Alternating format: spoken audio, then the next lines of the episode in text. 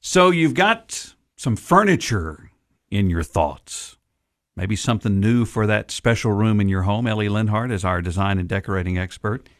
Painted furniture?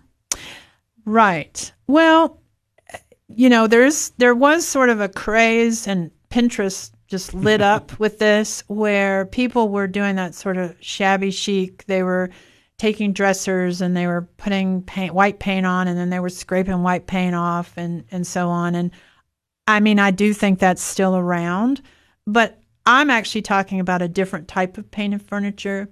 Um, we see every year a lot of quality furniture end up at the landfill. Uh, and part of that is because so many of us have elderly parents or we have family members who either pass on or they move into assisted living and they need to downsize.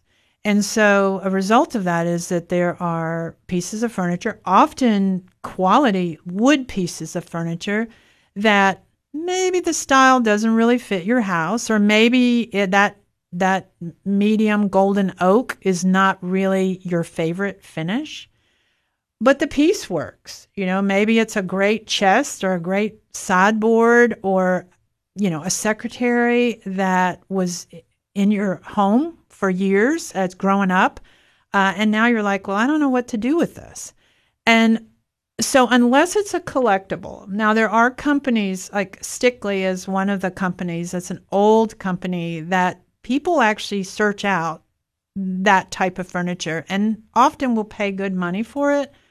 So as long as the piece that you're looking at is not a collectible or a true antique, I think it's a candidate to be painted. Uh, the great thing right now about painting furniture is you've got lots of options in the marketplace.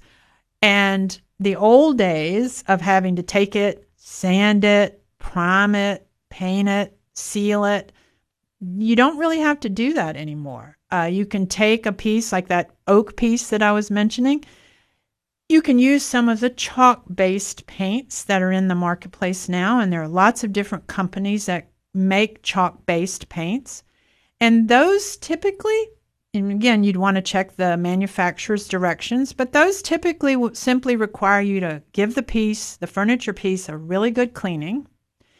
If it is really shiny, you're going to have to scuff it up a little bit to give the paint something to grab onto. And then clean it, paint it, typically two coats, and then often seal it either with just a basic matte finish sealer or with waxes and you've got a brand new piece. And the great thing about painted furniture is you also can add embellishments to it. You can add stenciling to it. You can add gold leaf, depending on how decorative the piece is. And so you can really create something really special from a piece that maybe wasn't so special to begin with. And function. I mean, let's say that in your house you need a piece for a TV let's say in a guest room, you need a piece to put a TV on. These make great candidates for that. You can take them, look at your room, decide what color, and that is where Pinterest comes in handy because you can look at Pinterest. You don't spend any money, you just spend some time and you look at what other people have done and maybe come up with that perfect color, that perfect finish. A few hours on a Saturday afternoon, and now you have a brand new focal point or brand new piece for your room. Or what about giving kids that special piece of furniture that they want with their names on it or whatever? Yes. In a cost effective way. Yeah, absolutely. And, you know, again, you can find all on Etsy and all kinds of places, all kinds of websites. You can find stencils, maybe mono, you know, monogramming is still a huge thing for everybody. You can put monograms on, you can put animal, you know, stencils on. Uh, there are some great, even adhesive, like stick on things that can embellish pieces. I think you're just limited by your creativity. What a great way to save a little bit of money and maybe keep something that's uh, a part of the family history in your family with a modern look.